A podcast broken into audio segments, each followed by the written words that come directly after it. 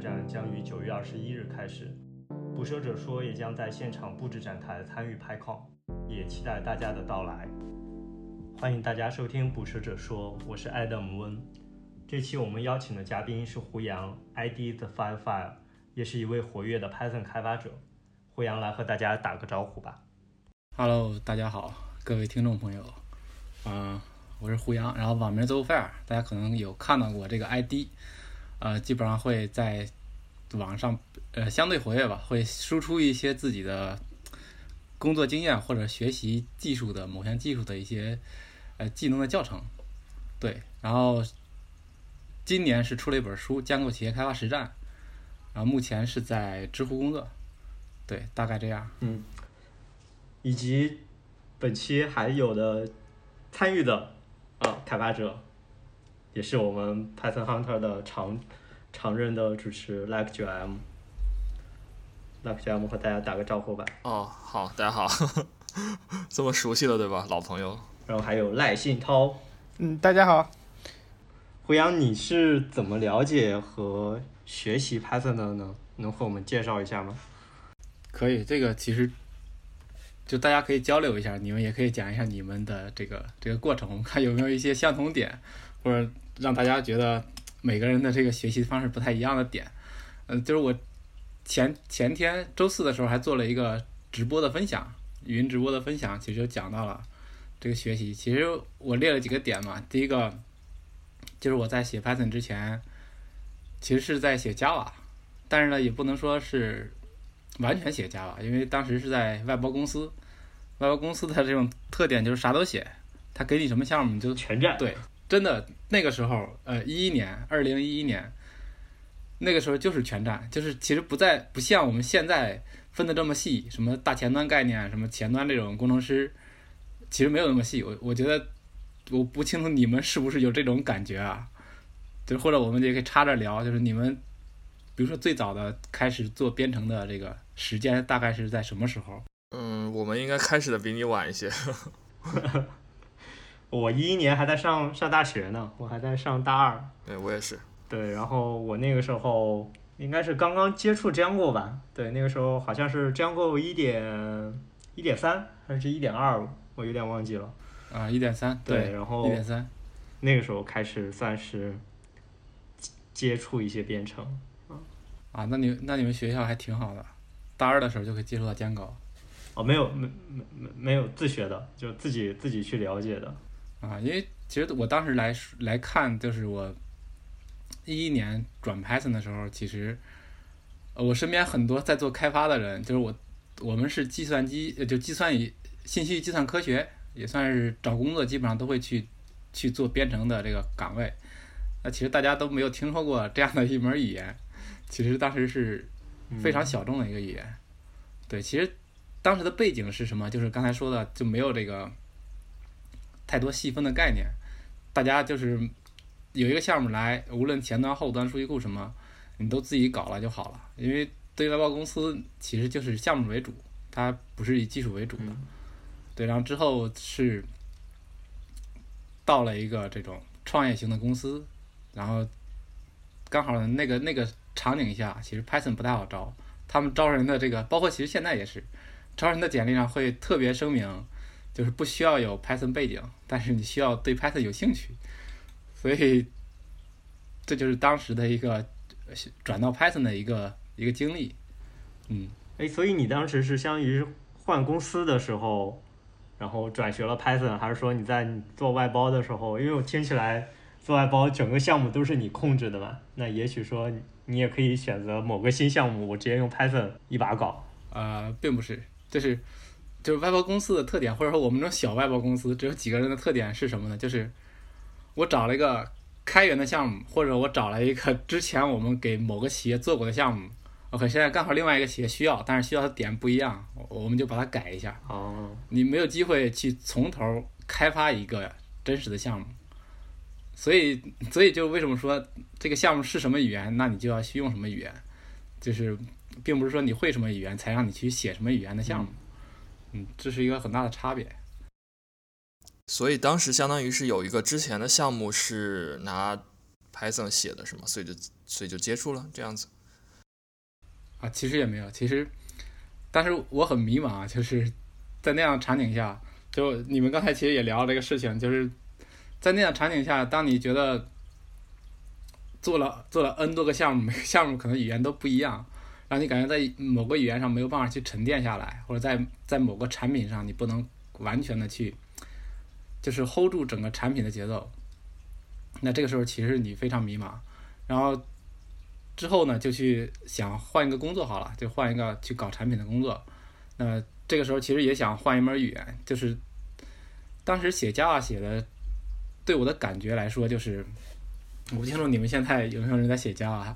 就是 对我的感觉就是我在写，你在写，我我会觉得他特别啰嗦。嗯，是的，就是这个事情我想的想的很清楚了，然后我我要把这个结构还要那样来写，我就觉得很烦，所以就是想。如果能换语言的话更好，然后换什么语言呢？其实有一个语言就是我，我之前其实，在最早，呃，开始正式学编程之前，我其实是学了或者研究了一段时间的安全、网络安全方面的东西。那就是比如说关于这个入侵、关于破解这番东西。然后其中有一篇文章特别知名，就是如何成为一个黑客，或者如何成为一名黑客。我我不清楚你们看过这篇文章，这里面其实。写了几个语言嘛，嗯，对吧？其中有一个就是 Python，嗯，嗯，这个这个我看过，这个好像在我博客上还有原文，我全文转载的。是那那个文章其实挺好的，它不仅是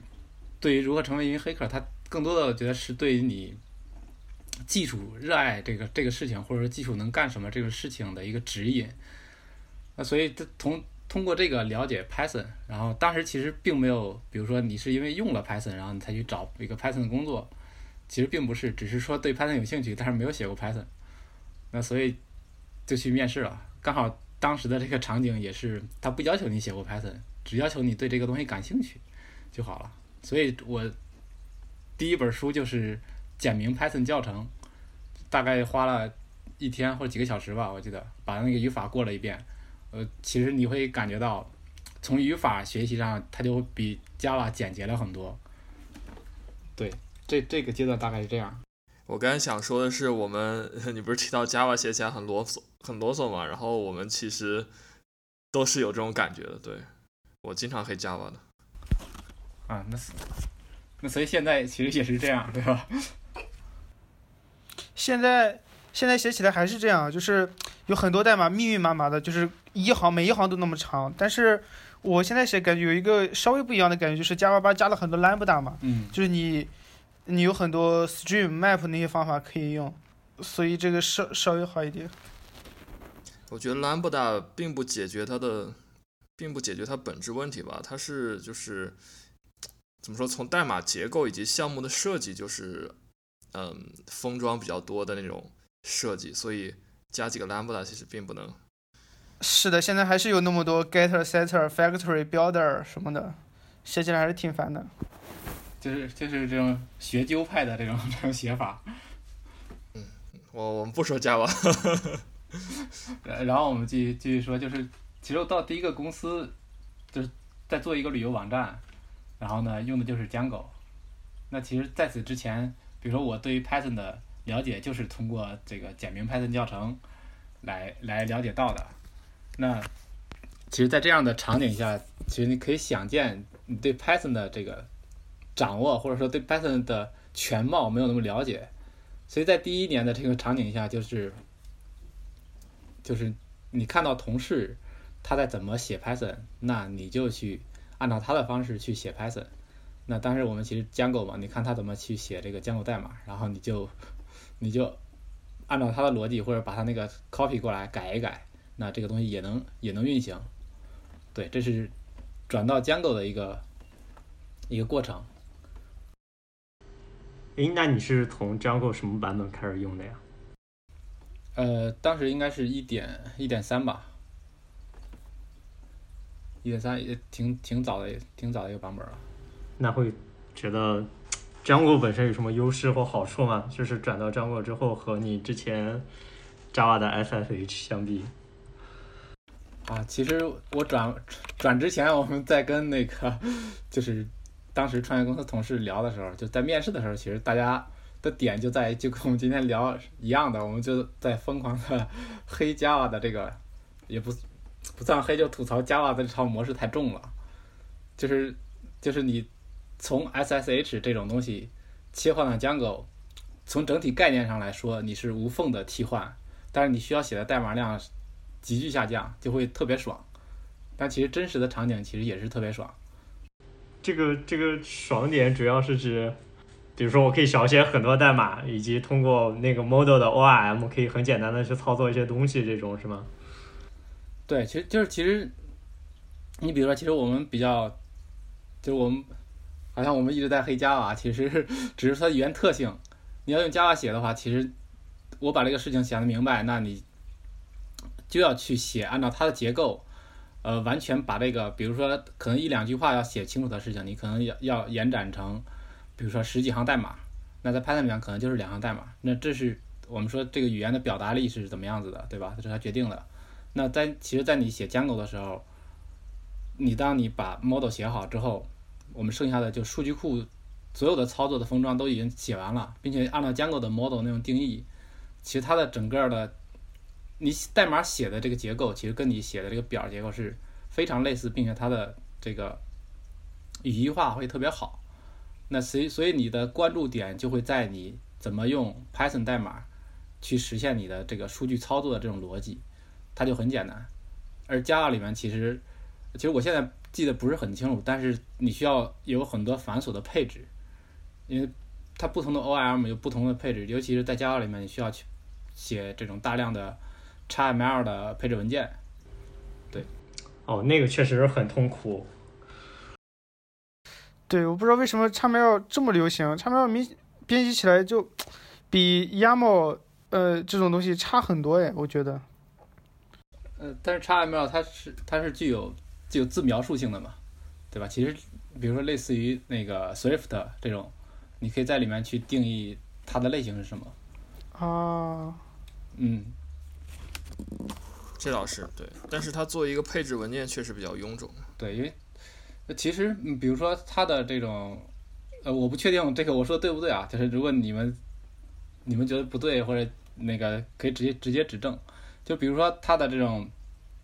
叫什么依赖注入或者叫叫反射之类的东西，那你就需要在 XML 里面配置好对应的这个呃名字以及它的类型，像这样东西。那其实这种东西你也只能通过 XML 来配置。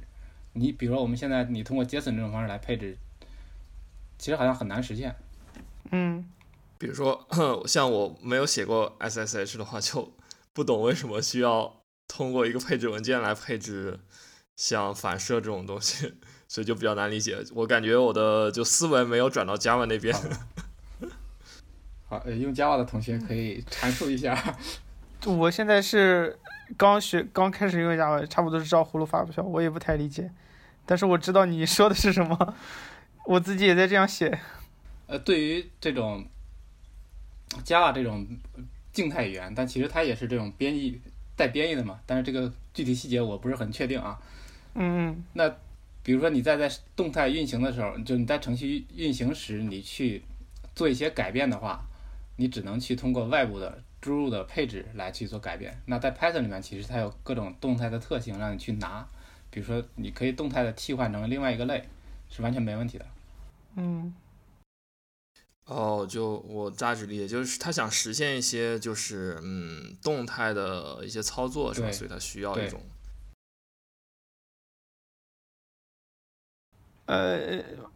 我还是不明白为什么。就是 XML 只只能用 XML 做这个事情，不能用 JSON。如果把 XML 的那个 ID 或者什么各种属性都放到 JSON 里面，然后用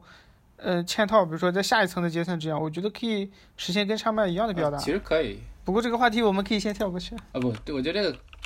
我们是是要聊一下。比如说你去打开一个网站，你去看它的源码，它上面其实，比如 HTML 本身它也是 XML 的一。对对对对。对吧？都是这种标记的。它其实。是可以定义定义一些约束的，对于 XML 来说，它可以定义一些约束。但是 JSON 的话，其实它没有那么多约束，就它对这个你要你要的值是什么样类型，它是完全没有约束的，对吧？它是非常松散的一种结构。嗯，但是其实你可以在就是编译之前对这个 JSON 校验一下，达到跟 XML 类似的效果吧。嗯，并并且其实从应该是从这个传统流行下来的这种这种这种使用方式吧，就大家可能都在这么用。自古以来，对，我觉得这就是个习惯问题了。就像就像嗯 Python 要用那个 RST 来写文档，而不用 Markdown 一样，就是一个习惯。当然，Python 一开始好像没有 Markdown，但总之就是延续下来了。那你们喜欢 RST 吗？我肯定是喜欢 Markdown。RST 我觉得挺好的，我觉得比 Markdown 表达能力要强一些，而且就是在没有渲染的情况下，我觉得 RST 比较好看一点。啊，真的假的？好吧，我不知道是不是我比较挫挫啊，就是我写 RST，我往往其实不会有清晰的概念，就是我觉得我这样写它应该是这种样式，等到我真正去拿模板渲染完之后，好像发现有点差异，对，然后就比较难受。嗯我其实之前有写有写过一段时间 RST，就我之前的博客都是用 RST 嗯写的，然后写到后来发现，我每次要写一个新的博客，我都要去把 RST 的那个那个语法打开去看，就你写了很长时间，发现还记不住。哦，这倒是，这倒是。对，但是 Markdown 它其实就是语义性会特别好嘛，并且整个工具对站也会也会比较成熟，对，所以后来我就花了很长时间把它都都转成 Markdown。嗯，就就有一点，我觉得可以比较说明情况，就是 Markdown 的那种语法特别少。比如说你插入是一个链接，对吧？然后你插入一个图片，就是链接的文字是变成空的，你直接还是用链接的那种语法就可以了。但是在 RST 里面，你光插入链接你就有好几种插入方式，然后插入图片也有好几种插入方式。其实 Markdown 对我觉得 Markdown 还是更简明一些吧，但 Markdown 有个最大问题就是它没有一个统一的标准，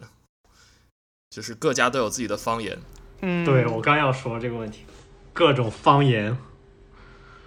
对，这是个很难受的问题。嗯，我觉得 GitHub 那个是最好的，而且 GitHub 的渲染也非常漂亮，我觉得。嗯，GFM 对 GitHub 那个叫 Flavor Markdown，、嗯对吧？GFM 对，但是 Mark Markdown 我觉得它有能流行，还有另外原因，就是胡杨刚刚提到的工具站真的比较完整，就是它有好多编辑器可以让你去选择，对，对，然后可以让你在输入完的时候就大致看一些排版和效果。嗯，但是 RST 好像好像没有这种工具。呃，至少我没有我没有用到过，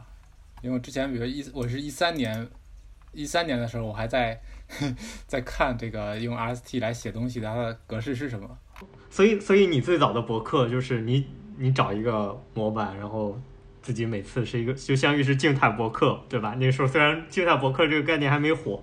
但是你每次就添加一个 RST，然后来更新。呃，不是，其实也不是这样，就是我其实写博客是这样，我会在本地写，我本地用 Vim 来写。嗯那最早是这种写 RST，写 RST 的话，我就找之前写过的 RST 的那个那个文章，然后去看它的格式，然后参考它来写。嗯然后写完之后，我放到这个，就是因为我博客应该是一二年的时候自己写，用 Django 重写了，嗯，然后重写了，所以我把它贴进去，然后自己再渲染出来，然后展示成这样的副文本的样式哇，你这跟我完全一样啊！我现在都是这么做的。啊。那呃那 Like 九 M，我采访你一下，你为什么要这么做？呃，可能是因为我当时看的一个教程是这么做的，具体怎么样我记不清了。但我现在觉得这套流程其实还算比较简单吧。就是我知道有人很喜欢把所有东西都弄成自动化的，就比如说我 push 一个 Markdown 文档到 GitHub，然后就后台自动部署啊，怎么怎么样。对，其实其实我刚想跟你说，用那个 CI 或者 GitHub 的 Action 把它自动化掉。对，肯定是可以的，但是就是我比较，就我当时我博客也是自己用 Django 搭的嘛，然后是一四年，然后当时好像还没有，就这套东西还没有很多很好的实践吧，所以我就直接用最传统的这种方式了。嗯嗯，其实也可以。我我其实主要的，我其实主要的目的就是我要把这个东西留在本地，那我那是为什么呢？因为我最早写博客的时候，我最早写博客的时候用的是那个一些公司的嘛，比如说我不知道你听说过没有，比如说 Tom、嗯 Tom 叫那个中文名叫啥忘了，它也是一个类似于门户的网站，啊，我知道，然后他有个他有个博客，然后之前是在他那写，然后后来他关了，关了之后所有的内容都丢了。对，虽然但是内容比较少，所以所以我会现在是直接在本地写，我也不会在线写，我在本地写，写完之后我检查没问题了，然后再把它放到这个博客后台去。哎，那你的东西是完全没有持久化的吗？还是而是在数据库里吗？还是啊，是在数据库里，啊，OK，在数据库里。嗯嗯，就是就是一种习惯。但是你本地会有很多 IST 文件是吗？对，就是其实你本地会构建一个跟博客目录不一样的不一样的目录。比如我我本地的这个目录就是年份和月份，然后对应的这个文件，你到博客上就是对应的目录嘛，对应的那个分类就不太一样。哦，所以同样是静态化，对胡杨的需求听起来是 Web 二点零时代的需求，就是博客不是自托管的，都是各种门户，但是它又可能随时消失不见跑路，对，所以你就会倾向于自己要留一个底稿。自己要留一份是很重要的。对，很重要一点就是你有时候你写的东西，其实你并不想放上去，就是其实这是个习惯，就像你比如说写日记一样的习惯，有些东西是你不想放出来的。嗯，是的，那其实我在本地我就可以挑选哪些东西是可以放出去的。我是在博客，我用的 WordPress，然后我写了很多草稿在里面，我觉得整理好了我再发。对但是 WordPress 可能可能可能会丢。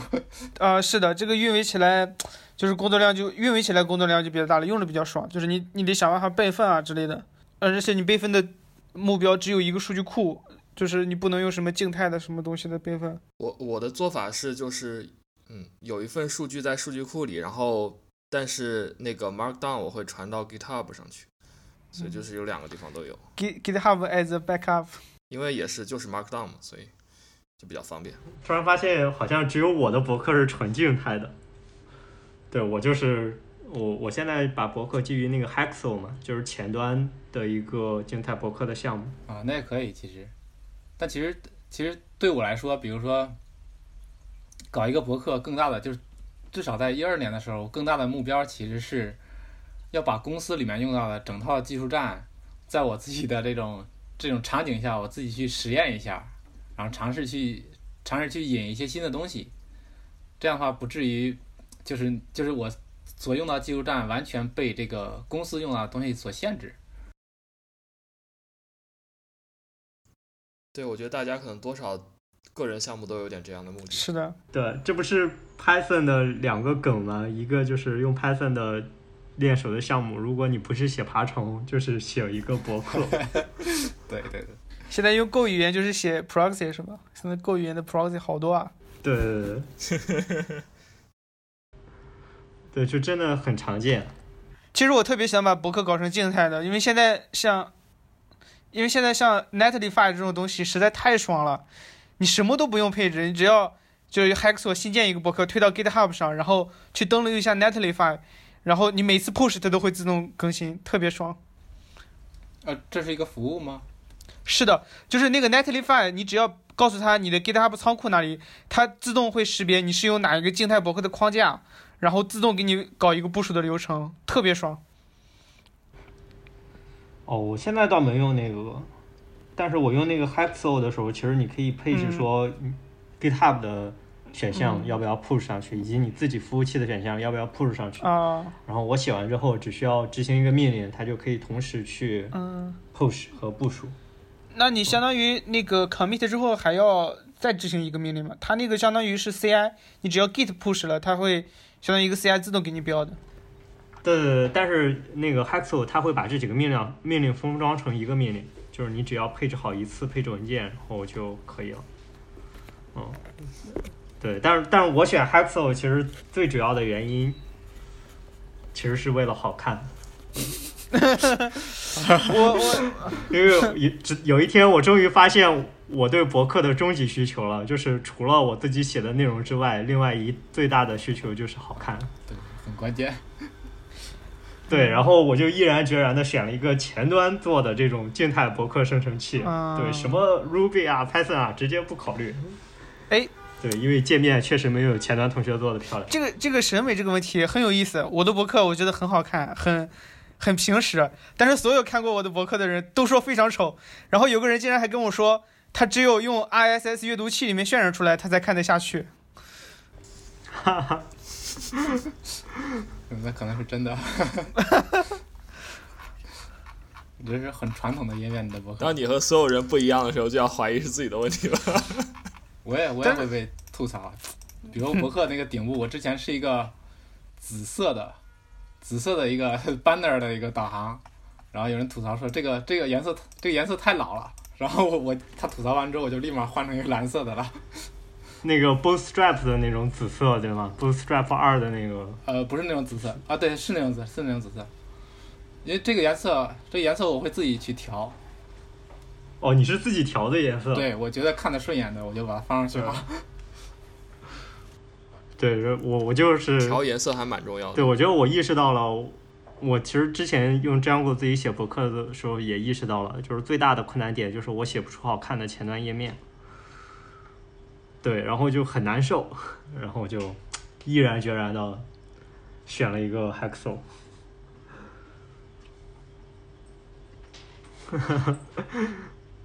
好，我们把主题回到 Django，感觉跑远了。嗯，嗯，对，然后后来呢？回阳，你的经历是什么？就是你从外包到了到了一家新的创业公司，对吧？大家这家公司，然后开始接触 Python，然后使用 Django。嗯这个这个时候其实并没有说，比如说你一开始去，比如像现在很多人就是，比如说你一开始学的就是 Python，那你比如你想做外包开发的时候，你会想我用哪个框架？但在我这种场景下是不存在的，就是因为我用的第一个框架就是 Django 的框架，所以，但这种场景的的坏处、缺点就是，其实我在第一年的这种用 Django 的时间里面，我其实对 Django 没有什么。特别清晰的概念，就是你可以想象一下，就是你你被包在一个某个建筑物里面，所以你从来不知道这个建筑物外面到底是什么样子的。对，只有到第二年的时候，其实就是你去面试的时候，大家才会问你这个里面有什么东西，对吧？你怎么用的？这个时候你根本就不知道原来这个东西叫这个东西。比如说他问你中间件你有没有用过，对吧？建构里面中间件你有没有用过？那你没有这个概念，虽然你在写，但是你根本就不知道它是啥，所以这是第一阶段的这个这个状态，就是跟比如说你一开始学 Python，然后后来你去选这个外部框架，这种感觉是不一样的。我是直接从从里面到外面的这种状态，所以之后就会去对比，比如说因为我后来到搜狐之后，我们用了两个框架，第一个是 Django，然后第二个就是 Tornado，Tornado 是用来做这个。新闻门户的，就是手机端的新闻门户的这样一个一个后端后端框架，然后呢，你就会去对比，OK，那这两个框架它之间差别，然后这个时候你才能对 Django 有一个更深刻的认识。就比如说 Tornado 跟 Django 这个这个差别是什么？其实你从学起来，你就会发现 Tornado 真的没什么可学的，因为它提供的东西也也就那样，对吧？所以其实。我想应该大家都不会用 Tornado 去写一个博客，除非你是为了熟悉 Tornado，因为你要用它去写博客，那你真的沟通量太大了。对，所以我核心难点是自己配 ORM 数据库，然后对去建模。对，嗯，关键没必要，博客也没多少访问量。对，其实就是一个快速出活的一个东西。所以，嗯，所以其实对 Django，它就是一个，就是你看它的那个网站的口号是什么？它其实就是给完美主义者准备的框架，对，对，就是让你能够快速的搞定你这个项目上线，对，这是它的目的。所以，我们说它是一个这种这个全站的框架，或者说大一统的这种框架，它所有东西都包到它这个里面。那这种的好处就是，你你需要的这个知识，或者说你你想学这个框架的时候，或者你想开发一个。Web 项目的时候，你需要的知识就已经完全涵盖在它的框架以及它的文档里面。就这里不得不说的就是，坚固的文档应该是所有的这个这个开源项目里面最好的，写的最好的，或者写的最丰富的。嗯。嗯，而且它有那种类似 topic 的那个文档组织，就是你比如说你想了解一个 template，你可以看到很多文档都是一步一步来，就是教你逐步的了解 template 的。对对对对，对江过的文档确实是业界良心。对我觉得所有所有框架涉及到的点，以及说一些 Web 的概念，其实全部会被里边会提及到。对，因为我我之前有有尝试去把它的那个，因为它是支持导成 EPUB 格式的嘛，导成 EPUB 格式，然后放到你的 iPad 上，然后你发现它有一千多页，我靠，你就不想读了。Django 其实它的文档，因为我一开始是学用 Django 嘛，我觉得它那个 tutorials 真的是嗯特别好，对对，那个特别好就。是它指引手册，它它不同的版本会教你做不同的东西，嗯，对，然后就是从零到一的去带你去，如果你是一个初学者的话，你什么都不知道，从零到一的来告诉你说，这个你怎么来实现一个简单的 Web 程序。对，所以这里我们其实可以聊，比如说新手要学习 Django 的话，或者学习其他框架的话的差别。就是我我可以先起个头哈，就是就是很多人，比如说一开始说，那我我去先选一个简单的框架，我要去比如构建一个简单的呃，我们就说博客好了，大家比较耳熟能详。我现在想去构建一个博客，简单的博客，我想要选一个简单的框架去搞这个博客，那我要怎么搞呢？那其实这个简单的框架，就是带引号的这个简单，其实 Django 应该是最简单的，因为它把所有的这个信息都给你了，然后你在这个文档上你把它 tutorials 走完，那你就知道整个 Web 的这个系统是什么样子了。那其实你换个场景下，比如说你用 Flask 或者用 Tornado，然后你把 Tornado 熟悉之后，我靠，你要开始找这个 OM 用什么，对吧？你找找找完之后，然后你要你要去想前面的 form 的部分用什么。对 Flask Flask 来说也是一样的。其实这种场景下，就它的这个简单程度，并不如这个框架所给你的这种程度。对。嗯就我之前有一个项目，我想一直用 Django，我这次用一下 Flask，结果花我发现我花花了半天的时间在配置 ORM，然后配置完了 ORM，配置 template，配置完了 template，还有 manage 派都得自己去搞，然后就是你修改了代码，它不能自动重启，你得搞一个自动重启的那个插件啊装上去。嗯，我不知道现在是不是这样，就花了很多时间在配置这个。后来我还是执行了一下 Jungle Project 的 start。好吧，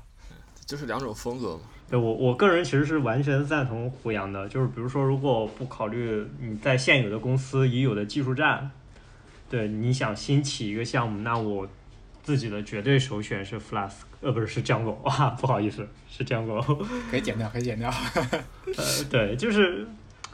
就是你在兴起一个项目的时候，我们说的兴起不是指重构了，就是兴起的时候，其实往往你是在快速的推动一个所谓的业务的实现，不论它是一个技术型业务还是一个产品型业务。对。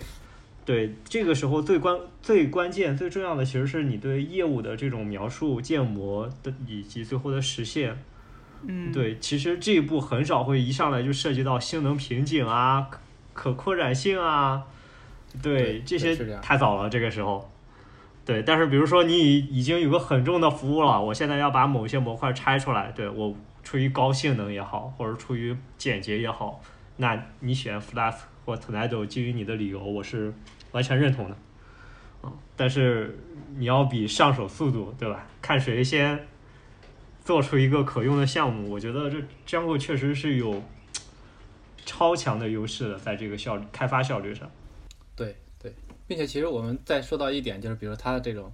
我们常说的就是你你写软件这个时间长了，你肯定知道 MVC 这种分层的模式，对吧？其实我们在 Django 里面，比如说它是这种，我们大家都叫它 MTV 的这种模式，那这种也是 MVC 的这种，在 Django 里面一个一个一个别名吧。但是呢，你比如说同样的这种分层模式，我们去到用 Tornado 来写，那这种感觉就会不一样。为什么？这个这个感觉取决于就是你写成什么样子，取决于第一个写这个代码的人，就写这个项目的人把它写成什么样。其实呃那个 那个小兵应该会比较清楚，就比如说我们我知道，对我们用的这个这个项目的结构是什么样子的，对吧？就是这第一个人把它构架成什么样，那它就是什么样子的。那这个时候的问题在于，OK，你在这个公司这么写的，然后你到了另外一个公司，你就觉得我靠，你们写的都不对，因为我从入门开始就按照这种方式来写的，我发现你们这儿写的完全不一样。但其实这个东西没有标准，对，但其实这个东西到 Django 里面呢，你会发现这是一个。这个框架的一个规范，大家其实都按照这种的来写的。虽然它会做很多种这种结构上调整，但它不会差的很多。对吧？最起码从比如说代码布局层面，Django 会有一个大致的规范，你只要 start 一个 app，它帮你生成一下。对，但是你如果是其他框架，那其实说白了就取决于你第一个写写代码人的风格。对，以及说如果能统一的话，那就是第一个代码人的风格；如果不能统一的话，那就是没有风格，各种混乱的状态。对，就完全取决于第一个人的风格是什么。对，这种就但但是我其实之前有见过有有另外一种情况啊，就是因为其实 Django 的代码布局在它早期的版本里也是在频繁迭代的，从一点三到一点六其实也也有很多的变化。对，然后就会，然后我就会发现，比如说如果有人是一路写一点三的，但是他又不愿意往后跟进的话，就会出现，即使他新起一个项目，他也会手动的把这个一点六的调整成一点三的布局风格。对我我我是有见过这种情况的，对，就是习惯了吧，嗯，对，其实很难升的，很难很难升级。啊，你说，他们这个这个布局的风格主要是差别在哪里呢？我觉得可以，呃，给听众介绍一下，我也不太了解。它这个布局的风格其实还没涉及到代码的结构了，就是比如说，呃，Django 有 app 这个概念嘛，就是在一个 project 下有很多 app。对，那你到底是每个 app 独立管理自己的 model、tablet、admin，还是说我先有一个大的 tablet 收集所有的 tablet，但是在这底下再区分去管理 app 呀？这种就是所谓的应该叫什么 code lay code layout 这种代码布局，对，就是这种的调整。嗯嗯，所以现在的最佳实践应该是哪一种？呃，其实就是按照官方的这种方式来写。就是每一代的最佳实践，其实就是你按照 Start App 生成出来的那个来走。对，因为因为它官方工具提供了这个，肯定是想让你都是统一的嘛。嗯嗯，其实这就是它的一些，就但这个其实也是，比如说我们在长时间写代码的时候，我们积累的一种经验，然后我们把这种经验，然后把它实践到某个框架里面，我们也可以把这个理解成。是搞 Django 的这帮人，他们一开始在搞这种新闻网站，就一开始，比如说他一开始并不是一个框架，那他可能就是随便什么东西，然后这种一个简单的纯 Python 构造成的一个能够提供 Web 服务的东西。那它在不断迭代过程中，OK，他们有一些自己的实践的东西，比如说我们现在有人会聊的这种设计模式的东西，那他把这个东西就你可以理解为他的这种编程的理念，说设计理念，他把它抽到这个框架里面，然后大家都按照这个来走。那所以其实对于他来说，他的一个概念就是你要把这种业务上的能解耦的东西就完全解耦了。你两个 app 之间是没不需要相关的，每个 app 是完全自制的。就你可以理解，我在 settings 里面配置一个 app，我就把这个东西热插拔热插拔进去了，对吧？我不需要的话就把它干掉就好了。对，这种逻辑会就是我们从设计上理解会更更简单一点。哦，我其实比较喜欢这种 app 的设计，就是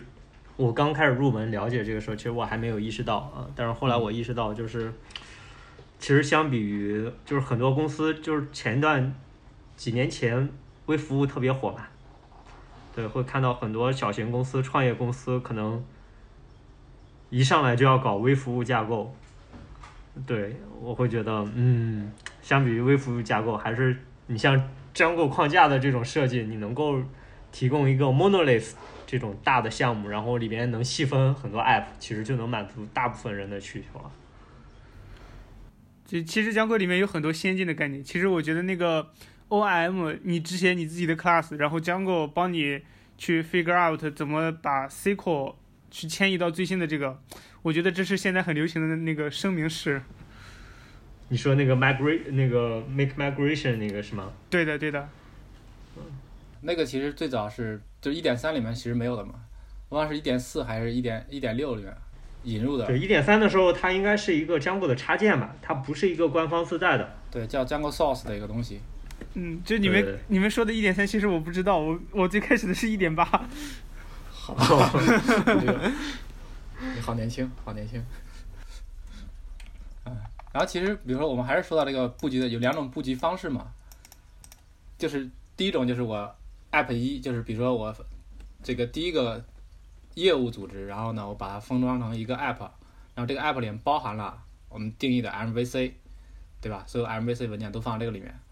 然后另外一种模式就是，OK，我 model 是一个独立的 package，这个 package 里面有比如说 app 一的代码、app 二的代码、app 三的代码，然后呢，我 view 里面有 app 一的代码、app 二的代码、app 三的代码。那这两种对比的话，其实你会发现，我当我去维护 app 一的，比如说维护它的 view，去维护它的 model 的时候，其实你压根儿不需要关注这个 app 二的或 app 三的任何东西。那所以这种这种场景下，其实你把它放到一个 package 里面是更合适的，因为你需要的信息量就完全在这个 package 里面已经呈现了。嗯，对，这这是两种不一样的方式。嗯，这你的意思就是说，更好的那种是把它们分开放，对吧？就是分两个 app。对，按照两个 app，就是其实我们在，比如我们在写这个写就改代码的时候，我们经常会要求或者有些原则，就是让它你改的东西它的影响最小，对吧？你你怎么让它影响最小呢？Open close principle。你怎么影响最小呢？其实就是你所改的那个函数它足够小，那你所以你影响的就是这个函数，就让它的一个影响范围限定到这个里面。当你把这个业务，比如说 MVC 的东西完全放到这个 package 里面，你所需要关注的点就在这个 package 里面，你不需要去关注其他的，进而你也不会去影响其他的。哎，那这里就有一个问题了，既然你已经把它分开到了不同的呃这种 app 里面它，然后它们互不影响，那为什么我不直接创建两个这样的 site 呢？对吧？两个 site，它有可能有可能两个 app 是有交互的，哦、是这样吗？对呃，对的，就是两个 app 之间可以互相 import。对，就比如说你有一个 app，你可能就是一个很大的用户系统，嗯，对，另外一个 app 就是基于这个用户系统之上构建的更具体的业务系统。嗯其实 app 里面应该有一个，呃，呃就是他们在那个 app 里面有 init 文件，其实它对另一个 app 来说就是一个那个呃 package 吧，就是你可以 import 进来。但既然他们有交互的话，也没有办法完全的隔离，对吧？对，就是其实还是那还是那个还是那个那个原则嘛，就是让它高内聚，就是让它特别相关的东西完全放到一个 package 里面，然后两个 package 打交道的话，就是外部的方式。哎，其实我觉得对新手来说，怎么分那个 app 是比较难的一个问题。就我刚开始写 Django 的时候，我就把所有东西写到一个 app 里面去。我我觉得分 app 这个问题其实本身就是很难的，不是新手还是老手的问题。啊，对，就是如果你需求是确认的话还好，但是如果你在做一个互联网公司的产品，这个需求就会跟着你产品走，可能你分好了 app，、然后你迭代迭代，这个 app 就不合适了。对，然后、嗯这这也是后来我我我有一段时间我抛弃了 app 这个概念，我我可能会选择按照，就如果拿 Jungle 举例子的话，就按照 MTV 的来分。对，对，就是这样来分之后，你你其实会有层次嘛。对，MTV 其实它会有一个依赖的层次，对，然后往下来引用。对，但是缺点就是它不就不再支持 app 这种热插拔了。对，就比如说我们公司有好几个站点，对我我没法把那个 app 直接拔下来插到这边来。对，其实呃最关键的就是，往往我们在做调整的时候，或者在代码或加新的 feature 的时候，我们改的是一条线，对吧？就是从从 template 到 view 到 model 这一条线，那这一条线嗯，最好是在一个 package 里面，这样的话你改起来就，对比如说我们现在的逻辑，你在 M 里面你有十几个文件，你每次都要下拉一下左侧那个菜单，你找到你对应要改的文件，然后改完 M 之后，你去改 view，view 里面也有十几个文件，你去你去把它里面下拉，找到你对应的代码，你去改，这样其实是不太，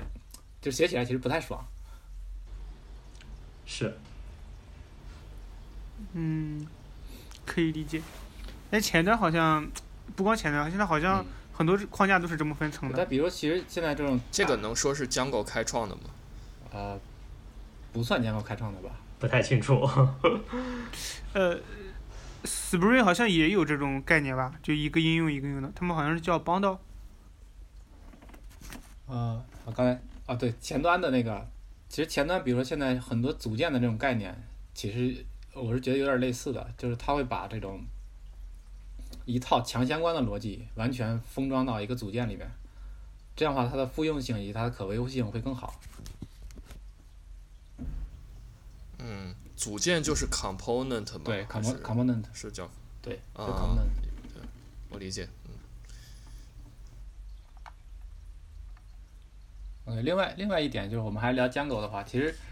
Django 有一个特别好的点在于什么呢？就是比如说我们给新手推荐 Django 的话，Django 的资料会非常丰富。就虽然在中文圈儿里它没有那么丰富啊，但是在这个英文的世界里面，或者或者如果你去看那个 YouTube 上的视频类的东西的话，其实 Django 是非常多的，包括对，包括 Django 它每因为它是有个基金会嘛，它每年都会去组织这个大会，嗯，类似于 PICon 那样大会。那其实这是一个，你可以理解是一个特别成熟的社区。所以在这个环境下，其实你你会更有归属感，是的因，为你找了一个小的框架。我们拿这个 Bottle 来说，你去找小框架，你去 你去用 Bottle 去写，那用 Bottle 的人基本上都是比较高阶的人。其实他其实很少说我要去归属到这个这个社区里面，因为他选择用 Bottle 就是因为这个东西足够小，我可以有足够的空间让我自己按照我的想法去搞什么东西。对，我觉得选择一个框架，包括语言，就是社区是很重要的吧，就社区和生态，因为这个东西决定了你遇到问题的时候能获得多少帮助，所以还是挺重要的。而且 Django 在国内应该也算是资源最多的框架了。我觉得应该算吧，对。像胡杨老师写了这么多书，对吧？只只有他和 Flask 比较突出，然后 Django 的中文资料就是中文资料里 Django 应该也也也算比较多的。对，比较多。但是其实，其实你你浏览发现，就因为我后面的一段时间，比因为我其实写博客会比较早嘛，包括写 Django、写 Python 比较早。其实后面的一段时间，我其实不太写一些这种网上都有的这种文章，并且我觉得大家都是在嗯重复你写的东西，就特别没有意思。就所以这是也是一个问题，就是你会发现这种低水平，也也不能说低水平，就是比较浅显的东西特别多。所以你就去写书了。对，所以这对就是我还是因为我最我最近几年其实想做的事情就是把一个东西写的足够的系统，这样的话它是一个立体的嘛，不然的话你写一篇文章一篇文章每篇文章都是一个独立的点，这个东西它其实第一天看到你的文章，第二天看到别的人的文章，跟你的文章可能稍微有一点差异，但是它的它的信息量没有那么多，他对于 Django 的了解或对于某个技术了解，它不够不够立体。对，我觉得我觉得写书的问题我们可以就是后面再聊。然后这里其实我有个问题啊，就是因为我发现有一些比较新的像 Python 的外部框架嘛，嗯、包括我们之前介绍过那个 UVCore，嗯，它好像采用的那种接口都是 Flask Flask 式的那种，就是非常像 Flask。然后不知道你们怎么看这个问题？嗯，我就等等，我纠正一下，那个 UVCon 不是一个框架，它是一个 server，类似 UVSky，只不过它是 ASGI 的 server。啊，那是那个，所以那个框架是叫什么来着？啊，Starlet 是吧？对对对，Sonic 吗？呃，也包括 Sonic 吧，他们就都很像 Flask，所以是不是就是说 Flask 的接口还是 更新手友好一点？对因为简单。我觉得像 Django 很难吧，工作量巨大。对对对，这个是个特别重特别重要的点。呃 没看到哪个框架一上来说我是一个 Django like，然后和 Django 做对比，巴拉巴拉。对，大家都是说我是一个 Fla- 比不过 Flask like，然后我的轻量级、我的性能是什么样的？对对对，我觉得 Flask like 最最重要的一个特征就是说他们会把那个 router 和 View 写在一起，就是用一个 decorator 那样来写。那 胡杨老师你怎么看这些轻量化的框架？觉得就是 rubbish 是吗？呃，不，太有它的适应的场景，就是因为其实我之前有有一次经历，就是我想要帮一个朋友去用 Django 搞一个特别简单的接口，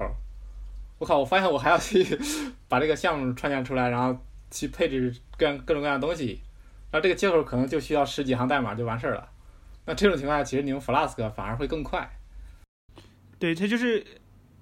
它没有模板代码，只是一个拍文件就可以了。对，就当你在做一个特别薄的事儿的时候，就比如你只需要一层就能把这个东西搞定的时候，其实用这种轻量级的框架会非常爽，就是因为它本身的这种结构也非常的灵活。但是当你这个层数变多之后，如果你自己写还好，如果是团队写的话，你你就得考虑它的可维护性以及它的这个模式是不是通用。对，就是 Django 比较适合写一些有一定复杂度的业务吧，可以这样说。对对，并且它也比较适合这个团队协作。这个确实挺重要的一点，就是复杂度高的时候，其实 Django 能减少一些复杂度，因为大家是有共识的嘛，在框架上，对，因为这个共识就是 Django 的一些标准。因为它的东西也也足够多嘛，它这个框架本身涵盖的所有的 Web 的组件也足够多。其实当你你用的越多，你就会越轻松，对吧？你用的越少，你就会越累，因为这个东西框机都全都拍给你了，你发现你只是需要用到其中的一点，你就觉得特别不爽。确实，如果你只写一个几行的代码，先起一个 project，再起一个 app，然后再配置一下。哎，所以我问一下，就是比如说那个那个用 Django 写 blog 的两位同学，你们你们的 blog 是什么版本儿？就 Django 是什么版本儿？我是一开始是一点四，后来升级成一点八，就没再升级了。然后我其实应该再升级一下的。哎，你是一点四直接升到一点八了吗？呃，我忘了是一点六呃升到一点八，还是一点四升到一点八，反正升级的过程还蛮顺利的，对比我想的要顺利一些，一点六吧，可能吧，对。因为一点四到一点六是个大大跨度，我印象中。啊，对，它要结构上调整。就是它它那个官网上有一个升级的呃升级的帮助，也就是说你升级不不能跨版本，你要比如说一点三升到一点八，你要升到一点四，再升到一点五，这样来升。嗯，反正我当时就照那个，对我觉得江国这方面也是非常人性化的，都给你写的很清楚。那个谁呢？那个赖新涛呢？啊，我是 WordPress 写的，但是我 Django 我之前第一次写的时候是一点八嘛，但是我没升级过，我后来是，一后来一个项目就开始用二点零了，然后二二二点零好像升到最新的，现在应该是二点二对吧？那我应该经历过一次二点零到二点一的升级，然后我现在有一个 side project 是用二点二写的，就 Clock。所以最新版本是二点几，现在二点二，呃，二点二，最新版本是二点二。二点多就不支持 Python 二了是吗？还是就是二点 x 都不支持。对，二点零，二点零开始就不支持 Python 二了。二点零到二点一，好像我遇到了一个不兼容的，但是，呃，当时是因为我们 Django 没锁死版本嘛，就是我非常信赖 Django，后来他就一次部署，他就把二点零升到二点一了，然后发现了一一一个小地方是不兼容的，但是我现在想不起来了。啊，其实呃，Django 这块儿，我觉得就我不不了解其他的，就没有研究过其他的这种版本管理的方式啊。就是比如发版，比如我们用一点三、一点四、呃一点五、一点六这样升级上去，呃，你们对于版本的变化有个预期吗？比如说从一点三到一点四，它可能会有什么问题？看那个 release notes 呀，对，我是没有什么 surprise 的，我看 release note，我把那个 breaking change 如果涉及到我的，我改一下，然后升过去，基本上都可以的。其实它会就是 Django 的这个惯例，就是会隔一个版本去淘汰一些这种这种 feature，就是老的 feature。但是它对，但是你如果你项目里面遇到了，比如说一开始有一个 deprotection warning，这个单词是这么读吗？就是如果有这种提示的话，你在跨版本升级的时候就要注意，因为这个这个可能已经被淘汰了这个东西。嗯，对，所以这就是 Django 为什么呃，就推荐你推荐我们去一个一个版本升级嘛，这样你升级到一个版本，你跑一段时间，你要把所有的那个过期的警告全都给搞掉，然后你再升下一个版本，然后你再去搞那些过期警告。对，就比如说它 Django 其实从二点零开始，它就之前比如说一点一、一点二、一点三这种都是小版本后面的，对吧？一点三之一点三点 x 的版本肯定是完全兼容的，对吧？然后等它到二点零之后，它的版本规则就会变成二点零、二点一、二点二，然后三点零、三点一、三点二这样的规则。那这种情况下，你在二点零里面所有的没有这个即将就是被 warning 的这种 feature，在二点零里面是完全兼容的。但是二点零的版本，二点零这个版本的一些 feature 到三里面就是可能会被淘汰。对，它其实有一个文档在讲它的这个版本的版本管理方式。其实我觉得这是对于在用 Django 的或者任何框架吧，在用这个框架的人会有一个特别明明确的预期，就是你现在的版本是什么。然后如果你想升到这个新的版本的话，对常规来说我们会去看 release，对吧？但是可以形成一个共识的，就是如果你要做跨版本升级，那它一定会有一些 feature 去做，会会被淘汰掉。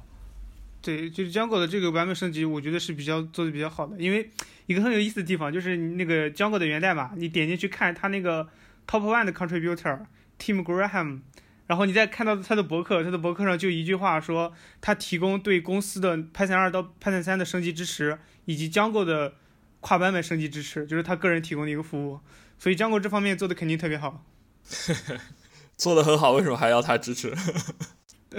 因为它本身就是一个呃。就是这方面的专家嘛。我印象中，Django 还有一点就是对这种不兼容变更，其实就是他会在文档里注明说，一旦他们有废弃计划，就会在文档里注明说这个 feature 什么时候会被下掉，什么版本会被下掉。所以说不推荐使用，建议你去使用某某 feature 这种。对，就是即使你你比如说你现在已经是。我假设现在是一点八了，你还在看一点六的文档，但是你你也会看到说上面提示说这个东西你最好不要用，对，不建议你使用，你应该怎么用这种，对，对对，这个很好，这个非常好，嗯，对，所以这个点其实我们可以聊到刚才那个一些新兴的框架上，比如说你用这个 asyncl 或呃不不是 async，有一个什么框架？Starlight、Sonic 还有什么？Starlight 这种新的框架，它在没有一个成熟的这种。比如说，feature 迭代演进的过程的场景下，其实你很容易就遇到一个你也不知道为什么就会出现的坑，就你完全不可预期它下一个版本会出现什么样的变变更、什么样调整。对，就是你没发正式版之前，真的会有说大版本不兼容升级，你就很尴尬。对，呃，所以好处是像 Starlight 它版本它那个代码特别特别小，所以我用这个东西的时候，我基本上不去看文档，我直接。跳进去看源代码的那个，呃，函数声明跟实现，真的是非常小。它做的事情也很简单嘛。所以其实这里面可以对比一下，比如说，同样是一步框架，Sonic 或 Tornado，它这种这种逻辑，其实 Tornado 会更加的更加成熟一点。嗯，这个怎么讲？就是它的这个，我们说构建的时间足够长，然后呢，被踩的坑足够多。那虽然它也一样的很简陋，但是呢，它至少是成熟的，而不是我开发了一个就是某个开发者我去开发了一个特别先进的 feature，它性能秒杀任何东西，但是这个东西其实只是一个人单方面的或者说几个人单方面的对这个框架的一个评测，它没有在一个生产的环境下被大范围的这验证过。对对对，所以这个就是说，嗯，为什么生态很重要？一个东西用的人多，踩的坑太多。对，就是这样。对，Tornado 给我对对，给我最大的感觉就是 没有太大变化，虽然一直在一呃四点零、四点五、五点零这种升，但是你会觉得啊，Tornado 其实有是有一些变化的，就是呃，它一开始你比如说我忘了哪个版本，就一开始它没有那种。那个叫 con con coroutine 的装饰器，那你要写的时候，手动的、医药的，对吧？特别的，就写起来会，对对对，那种方式就特别繁琐，对。但是你有了这种 coroutine 装饰器，就会好很多。嗯，好像是有的，对我也写过一段时间。不过说回来，那个好像应该就是自从 Python 引入了。语言层面支持的 async 之后，Tornado 应该也是把它以前用 EO 的实现那些东西全都用就原生的 async 来重写了一遍吧？对，它是呃有一个有一有一个实现，现在应该是默认实现，默就默认的实现是用就在三里面默认的实现是用 async，因为它有几个，await，嗯，我可以这个我截个图发到这个文档上，其实它有不同平台的实现，啊，就说它相当于你如果是用 Python 二点七的话，它实现就还是原来那套用 EO 的实现的东西，对是吧？成熟的框架会做的特别好，就包括我们说的 Django 的编程的原则里面的这种一致性，就是它会对对于不同的这个后端会做一个这种一致，提供一个一致的接口，然后把后端的差异性给包起来。嗯这其实是在比如说这个整体的软件设计里面是一个非常重要的概念嘛。嗯。哎，但是这个其实我一直有一个疑问啊，就是我觉得这个你你比如说你用 Django，但我肯定只用一种数据库，比如说我要么选择 MySQL，要么选择 Postgres，这样对 Django 来说，它可以扩大自己的用户群，但是对于我一个 MySQL 用户用来说，就是我没法用到只存在于 MySQL 的特性，也没办法用到只存在于 Postgres 的特性，而且我发现现在像 SQL Academy 这种其他的 ORM，他们都是去兼容很多数据库的，我不明白为什么要这样做，为什么不单独做一个针对一一种数据库，然后发挥它所有 feature 的这么一个 ORM？这个是个好问题。不是你 ORM 需要什么特殊的 feature？你能举个例子吗？呃，比如说那个呃 Postgres 支持一个 JSON 字段嘛，就是你可以把 JSON 存到一个数据库的 column 里面，但是 MySQL 不支持。MySQL 五点七也支持 JSON，啊、好吧，这这个我不知道，但是如果不，这这这这其实是另外的问题嘛，这其实是另外的问题。对，但是但是你如果用五点六的，嗯，Django 的 Django 的 ORM 好像里面没有这种 JSON field 的吧？就是我之前用 Django 的话，你如果要在数据库里面存 JSON，你要用一个第三方的包 JSON field，然后这个包去包装了，呃，对 Django 呃对那个 MySQL 对 Postgres 的那个封装。嗯，就是还是要就我不知道通过现在插件来实现是吧？是的，我觉得用插件也还好吧。嗯，也不知道现在 Django 有没有这种 JSON field，有可能也可以有吧。呃，最近的 feature 我没有跟啊，就是，但是说到这个这个，对，说到这个概念会会特别好，就这个问题会特别好，就是为什么不是一个针对于某一个，比如某一个基础组件的这种完全覆盖的这样一个功能？这其实就是涉及到它的通用性嘛。它通用性里面其实就会让你损失了你的这些特性。对，但是其实对于 Django 来说，比如我发的那个截图，它对于每一种 backend 的实现，它会有一个 feature features 的这样一个文件，这个文件里面就描述了嗯这个 feature 在这个数据库上能不能支持。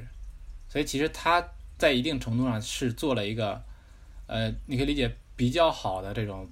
对于这个 feature 特性的一个发挥。啊，就是它有专对呃针对某一种数据库开启的那种 feature，对吧对，？OK，呃，我我正在看它的文档，它就是，嗯、有那个有一有一个页面就是叫那个 Postgres，呃，PostgreSQL。Yeah, specific model fields，然后就有 JSON field，所以其实信涛说的那个是已经有了的，就是针对某一个数据库的特性。嗯，那我懂了，可能就是我之前只用 MySQL，所以就只能通过第三方的插件来实现。嗯，并且其实我在国内的话，大家其实 MySQL 比较多嘛，但是 Django 其实嗯推荐的是用，Postgres 来做对吧？对。我我也更喜欢 Postgres 强一点。但你习惯了 MySQL 之后，Postgres 用起来 有点怪怪的，我不知道你们有没有这种感觉？呃，你是指的是命令行的对，它是非 SQL 的那些命令？它是个它是个嗯全，就是怎么理解全局的这种这种命令行操作的方式。对，我觉得就是 CLI 会有些区别嘛，就是对对 CLI 对对我最大的影响，其实反而是比如说你真正跑一些查询啊，其实差别不大。嗯，就是你如果想屏蔽这种查询的话，你可以不不用不用 SQL 的 CLI，用 Django 的 Management Shell，啊，然后所有东西都在 Django 里面查。对对对我以前写 Django 的时候，就特别喜欢用那个查。啊，但是 Django 的 Objects all 是吧？对，Django shell 然后就会卡 Django 两 shell 秒。的的问题在于，每次你要写一个新的 command，你都要去把它的代码来就找一个模板去考一遍。我觉得这个是是啊，可以再人性化一点的。然后我们可以继续聊这个 Django 的杀手锏。你觉得 Django 的杀手锏是什么？Django 的杀手锏，啊，小鱼，我觉得，哎，我先说吧，我觉得肯定是 Django Admin。我就我跟很多人聊过嘛，然后大家都觉得，就是 Django 一句话，可以然后可以出来一个，就是自动对 ORM 管理的后端，然后可以有登录系统，我觉得很神奇，就一句话。对，其实这个，比如说我们我们现在这种场景，我们用 Tornado，哪怕就开发一个简单的 CLD 的操作，你可以想象一下你需要写多少代码，对吧？你如果 你如果不用这种 O M 的库的话，你要怎么来抽象你的这个 circle 的定义？你用 O M 库的话，你要怎么去定义你的？比如你用 Circle Alchemy，你定义你的 Circle Alchemy 的这种这种 O M 的这个这一层，这个 model 这一层，然后你要去写对应的这个它的查询，因为 Circle Alchemy 的查询还不像 Django 那样简单，它其实是它有一些底层的东西也会暴露给你。那你写完之后，你要去写你的这个 view，嗯，你要去写你的对应的这个页面的代码。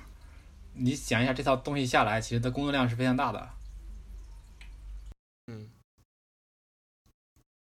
对，并且它还是不是没有统一的最佳实践，会造成一些困扰。对，就是每个人写每个人写的都会不一样。嗯，关键是 admin 实在是太方便了，就是你描述一下你想展示什么，对，想展示的格式是什么，对，对，然后你就有了一个管理系统。我现在的博客就是直接用对 Django 的命的。啊，对我也我也是一样的。其实它的之后的这个应该是二点零之后的哪个版本我忘了。它其实 admin 是支持了这个 mobile 端的，哦，这个是一个特别好，就就对我来说会特别好，我就可以直接在手手机上去做一些博客的东西的管理，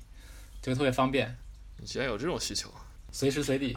而且我觉得 Django Django 里面的那个模板，就是它的那个 URL 组织啊，还有一些什么分页排序的功能，我觉得比大多数的后台系统做的都很优，秀了。它这种感觉会让你觉得很成熟。比如说我我们现在我去用这个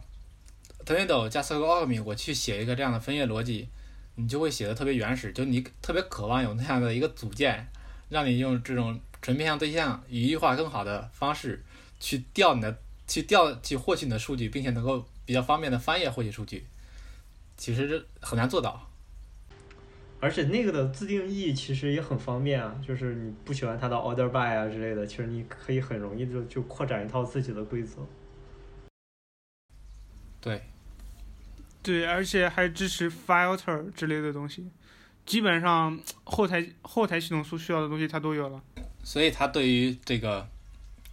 内容型的管理系统来说，或者这种业务来说，它就是一个极大的一个大杀器，就是 特别快。做这种简单的或者做一个比较基础的定制的话，真的可以特别快的帮你完成这个需求。对，而且就是其实比如说，嗯，有的时候你没有特殊的需求的时候，我也倾向于会自己来搞一个的命，就是有有这样的命，我倾向于我自己就不看数据库了。对，因为因因为就是我我的我觉得主要的优势在于，其实你的 model 的组织和你真实的数据组织可能是有差异的。对，就是可能你会均衡到性能啊，或者是扩展性啊，或者是场景啊，你甚至一个 model 的数据，你可能会存在很多地方，然后你最后来想办法拼成一个实际上业务的 model 的数据，以及这些数据可能还会服务于别的 model。对，然后你看数据库其实是很麻烦的，因为你可能你要找好几个表，用一个 ID 各种查询，你终于找到了，说，哎，这个数据是我想看的。但是你在 Django 上组织好这个规则之后，你可以一眼看到所有的东西，而且还可以点点点来回跳。对，这个特别关键，这是它的一个极大的优势，但是其实也也有对应的缺点，就是比如说，尤其是对于不熟的人来说，如果你没有看过这个 Django admin 的这个逻辑，因为它的这个第一是它的文档相对少，就虽然我们说 Django 文档写的特别好，但是它这块儿的文档写的真的是很很少。就你想做一些定制或者你想做一些优化工作的时候，没有办法，你只能只能去看它的源码，然后去看它源码里面什么方什么方法，你去实现对应的方法，去它对它做一些改造。这个可能是一个一个缺点，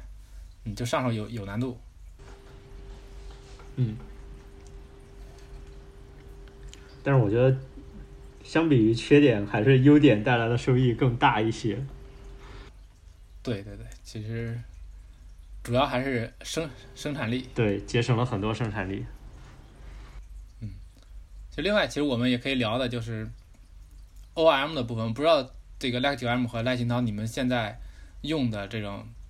ORM 的工具是什么？我我都不搞外部开发。啊，我是就用原生的 manage 点 py 的功能，就 make migrations 跟 migrate。啊，就是你还是用 Django 的是吧？我说，比如你在这平常业务开发中，你用的这个这个 ORM 是什么？嗯，呃我我们这边是用 Java 的，所以呃会用 Hibernate 那些东西。嗯，然后我自己的话就只用啊，Django。其实这里面其实有个点，我们可以可以讨论一下，就是比如说你是不是要用用 ORM 来定义你的整个数据数据获取的逻辑？因为比如说我们用 Circle Alchemy 的话，其实你也可以不用 ORM，对吧？你可以用它的 Core 的 API，就是虽然虽然也不是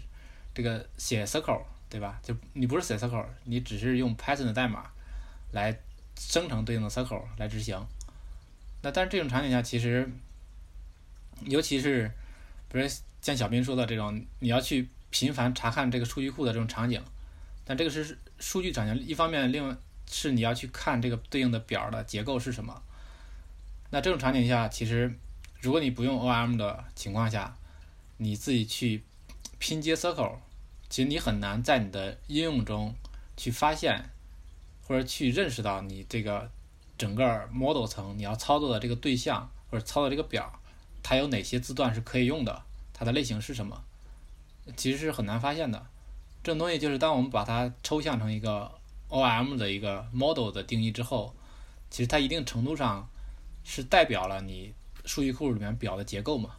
对吧？它类型是什么，你都基本上都已经有了。所以你在整个应用里面，其实我们从信息上来说，这个应用里面所需要信息是完备的，你不需要再借助于比如 MySQL，你找一个 MySQL 的客户端工具，或者找一个 Web 端的管理工具，你去查看这里面有什么东西。对，其实对，不知道你们对这这个有什么呃，经验或者看法？我我有一个观点，不知道你们同不同意啊？就是我 ORM 用的虽然不多，但是我，嗯，就是因为我们我也做过一些数据库的 migration 嘛，像那个新涛和 Adam 都知道，以前之前我们讨论了一下，然后就是我，嗯，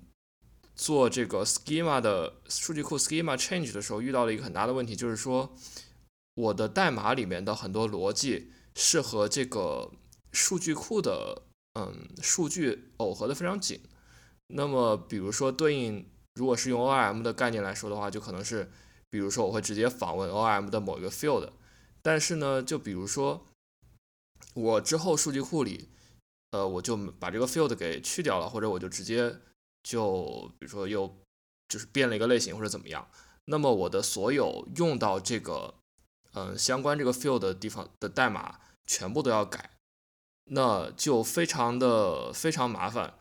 然后我就想到了一个一个可以讨论的点，就是说，嗯，这种耦合是不是可以通过再加一层抽象来进行一个解耦呢？就比如说，呃，我再用一个类把这个 ORM 或者是呃我的例子里就是那个 protocol buffer 来包一层，那么就相当于呃你的代码里面虽然也是访问底层的数据库里面的一些数据，但它并不会直接去接触到那个那个 column 或者对，然后然后这样的话，你比如说你数据库，就算我的 schema 改了，那么我也可以通过它的这个 wrapper class，然后来修改到，就是让我的代码所有的逻辑都不用变，然后这样修改就会非常方便。我不知道你怎么看这样一个问题。对这个问题非常好，就是就是嗯、没有什么东西是不能通过分层解决的。如果有的话，那就多分几层，对吧？就这个概念。对，其实本质上来说，我们的 ORM 就是就是我们应用跟数据库之间的一层抽象，对吧？就是，但这个问题在于，呃，我江购里面不知道能不能做这样的事情，就是，比如说江购其实你你的 column 就是你 MySQL 里面的 column 名称，比如说你叫 file 的一，那后来因为你的这个变更，对吧？你把这个 file 的一改成 file 的二了，那在建构里面你还是叫 file 的一，你整个应用里面，假设你的应用所有的依赖非常多，它都叫 file 的一，那这种场景下，其实你去改它 model 指定的这个名字就好了，比如 file 的一，你把映射成 file 的二也是可以的。那这种情况下，就是你刚才说的那种嘛，等于是中间多了一层，然后帮你做了映射在整个应用里面。其实嗯，对，其实你的整个逻辑完全是不用变的，因为这种变的话是，你可以想象是是一条线下来的，你从上最上层使用的端到最下层数据端，其实完全变了。对，其实就是 model 这层这层抽象的作用嘛。不过我遇到的那个问题是，它的变化不仅仅是重命名这样，而是说整个表的结构都变了。那那那可能是一开始没有设计好，呃，对，一开始确实没设计好这个场景应该是极低的，嗯，啊，是吧？就这所以种场景应该还是极低的，就包是括比较低，对。其实我们在用，嗯，我们在用这个，比如说 Django 的 migration 的时候，其实你发现，如果你真的把这个表全部都重新改了，你的 migration 就没有什么价值了。它 migration 就是一个版本一个版本的这种迭代吧，我们可以这么理解。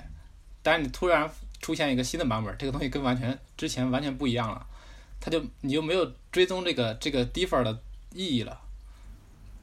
是的，这种情况下，我感觉，这种情况下，我是觉得先建一个 model，然后你再写一个 migration，把旧的 model 的数据全都手动去写一个逻辑 copy 过去，然后你再写一个 migration，把旧的 model 删掉，这样可能比较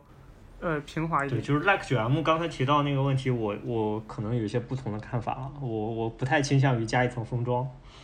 对，因为我觉得这这个事情就是软件工程里面经常会遇到的，就是所谓的 breaking changes，对，然后就是你迁移的时候遇到了这个问题，那你就针对这个问题做一个平滑迁移就好，对，听起来。呃，加一层的话，其实是可以解决说我未来都不需要更多的成本，但是其实这个场景确实出现的比较少见。对，就是我们其实也不会说经常去做这种变更。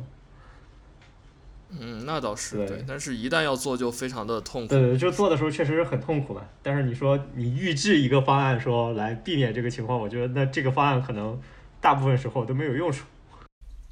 嗯，对，呃我完全同意小斌的这个观点，就是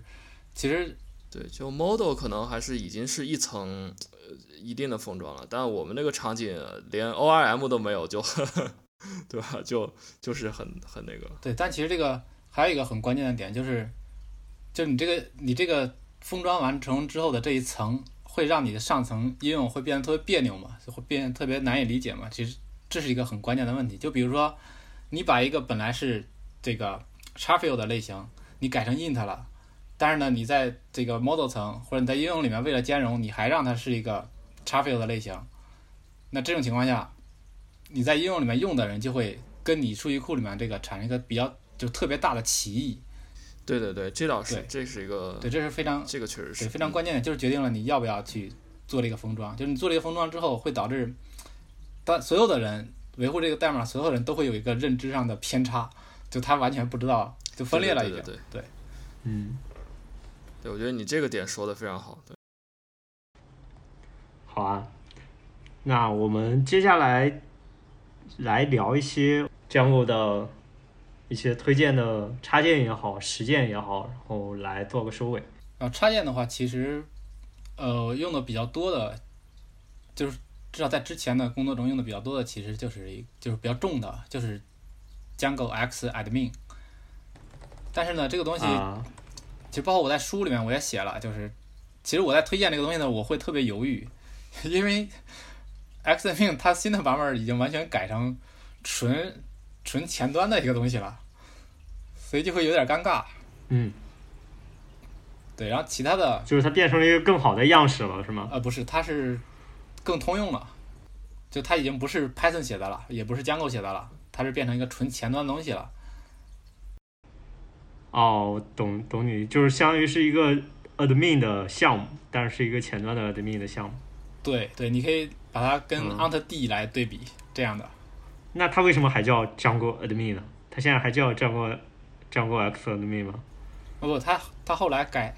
他后来改成叫叫 X admin 了。哦，就是专门做各种管理的一个框架。对，然后呢，呃，另外的插件其实就是，比如说还有，呃，Django 里面非常著名的，对吧？Django debug toolbar，对，这个其实还是一个挺好的插件。对我觉得这个插件非常好，就是不仅是你在使用的时候，就不仅是在使用 Django 框架的时候，你在使用其他框架的时候，其实也可以去借鉴。就是你在做一些调优工作的时候，你要是做这种全链路的监控，对吧？每个每个点的监控，其实你可以参考它的这个逻辑。另外一个叫 Django Silk，两个类似差不多，但是一个是实时的，一个是非实时的。嗯但是 debug debug t o b a r 这种其实也有一些局限性吧，就是你能稳定的复现的情况下，对吧？对对，是这样的。嗯，不然的话你可能还是找不到为什么会变慢。呃，你们你们有什么推荐吗？也可以我没什么推荐，你们你们说好了。新涛，你有什么推荐吗？啊、我给大家推荐一个最佳实践，就是 Jungle 的我们不同的项目会有不同的 settings 文件嘛，然后比如说 dev 会用一个 settings，然后呃 test 会有一个 testing settings，然后生产环境会有一个另一个 settings，这些 settings 里面数据库的地址啊，可还有一些其他的配置可能不一样，嗯，然后这个的话可以在目录下面建一个 settings package，然后这个变量通常是可以设置的嘛，对吧？就是我们可以指定 Django 用哪一个 settings，然后在项目引用的时候，呃，我我之前的做法是根据一个环境变量，然后根据这个变量的不同去判断我应该去 import develop 还是 import testing。后来我发现你可以直接就是从 Django 点 conf import settings 这个，你从这里 import 的话，你就不用自己判断变量，它会自动给你 figure out 就是现在我这个项目运行的那个 environment 是什么，然后自动给你导入你你想要的那个 settings。哎，它怎么自动 figure out？这个是呃，就是你你 Django 运行的时候，你本来你要告诉它一个环境变量，就 Django Django settings 等于什么，对吧？是一个 Linux 的环境变量。然后我之前是自己去读出来这个环境变量去判断，但是其实你不用这么做，你只要写一行就可以了，就是 from Django 点 conf import settings。哦，因为我记得我以前好像也遇到这个问题。其实它 Django 里面自己有包装一个读环境变量的操作，就我们不用自己写了。嗯，对。然后那个像 Django 有一个，呃，除了 Django 点 com，还有 Django 有一个地方在 utils 里面很多函数都是我们项目里面可以用的，可能我们就是重复的封装一些操作，Django 里面已经封装了。对对对，比如说时间的这个，就是离现在已经过了多少小时的这种东西，啊，对对对，对对对，所以那个 utils 的代码是非常值得一读的。胡杨呢？你呢？你有什么推荐的 Django 的实践吗？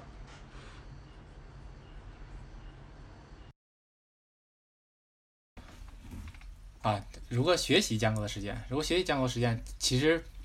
最快的方式就是你去把 tutorials 看一遍，然后呢，去把对应的模块就是看一遍，然后把里面的项目实践就实践完成，并且去把它部署到线上，这是一个特别快的方式。之后你再去，比如说你去看 view，然后你再去看 model，就这个路径会特别高效。而不是，而不是你找各种各样的资料，然后堆过来去看，就是你只要完全按照它文档的这个来走就好了。然后可以可以看一下 Jango 企业开发实战。对，然后就就看这本书，就这本书的逻辑其实也是也是按照我刚才说的那个逻辑在做的，就是你先去，就是比如说搞一个 demo，OK，demo、搞好了，找一个需求，然后把这需求做了，把它做上做上线。其实这这整套这个路子走下来之后，你就会遇到各种各样的问题，当你把这种问题解决了之后，其实你就基本上能够掌握如何接到一个需求，用用用 Django 把它开发完成，并把它部署上线。这套流程其实就就会掌握掌握了，对。那我们也再来推荐一下这本书。嗯，如果有想学习 Django 或正在学习 Django 的同学，可以买一本看看《Django 企业开发实战》。我们要不要从听众里面，从听众里面抽几个幸运观众来送一下这个书？啊，可以，以啊，可以，我可以来安排。你们你们来你们来负责抽就可以了，我负责安排。好啊，呃，我们抽几个？抽五本？可以。啊，那抽五本吧。好。OK，那就这么愉快的决定了。然后其实我我可以再我可以再补充一点，就是这本书的一个一个比较前置的动机是什么？前置动机就是我其实，在我们最早聊的时候，其实我也说了，就是我我一开始就进到 Django 这个这个盒子里面了，我其实不知道外面什么样子的，并且最重要一点就是当时跟你一起工作的人，他们也不知道这个外面是什么样子的，所以导致你写了一年 Django。之后发现跟没写没什么太大差别，所以其实这本书就会有一个比较完整的路线，让你从外面，然后让你通过实践，然后来来看整体的一个，就有有哪些点是需要你补足的，或者你有没有的这样的一个一个东西。那它为什么叫企业开发实战呢？就是“企业”两个字体现在哪里？啊，对这个名字。就是我之前会担心被很多人吐槽，但其实也会很多人吐槽。就是你写个博客，你也叫企业，你这这是这是很夸张，对吧？但其实这个重点其实在于，呃，我一开始的想法是把这种更实际的做法、更实际的这种场景，通过一个博客，然后把它给把它给带出来，而不是说我们就完全，比如说我们去开发一个商城。对于我们来说，我们去学习的时候，我们开发一个商城，你还是只是自己的一个 demo，它算不上是企业东西。那对于企业中来说，其实它就是需要用到了什么东西，比如说江狗的一些基础的功能，它的基础点，然后呢，你用到了这个对业务的分析，然后对项目的部署，对吧？对这个线上性能的调优，对吧？其实这是跟企业相关的。至于你说我是写一个博客。我是写一个新闻网站，或者我我写一个这种这种电商平台，其实对你来说还是个 demo，因为它并不能真正的上线。但是博客的话有好处，就是它确实能够真正上线，并且你需要对这个东西，就是你会对这个东西有一个责任感，因为你博客挂了，其实对吧？你作为一个程序员，你自己的博客挂了，这脸上其实是挂不住的。对，对我很同意你说这点。嗯，就是就是，其实这本书听起来是一个生产环境的 tutorials，基于 Django。对，就会介绍更多的就是我们在企业中会怎么来使用 Django 的这样的一些东西。我觉得相当于就是用一个，就是用嗯用一种企就是企业里面开发的思路，包括现在最新的一些生产里面的工具，来开发一个个人可以实际部署的项目，对吧？对，这样子。对，是这样的，并且你你可以去对它做后续的迭代，就比如说我们版本升级，对吧？如果你企业中用的一点三，那你你其实，在企业中你没有机会升级到二点零的，因为这个跨度太大了。是，但是你自己是完全可以去做这种尝鲜的，就是我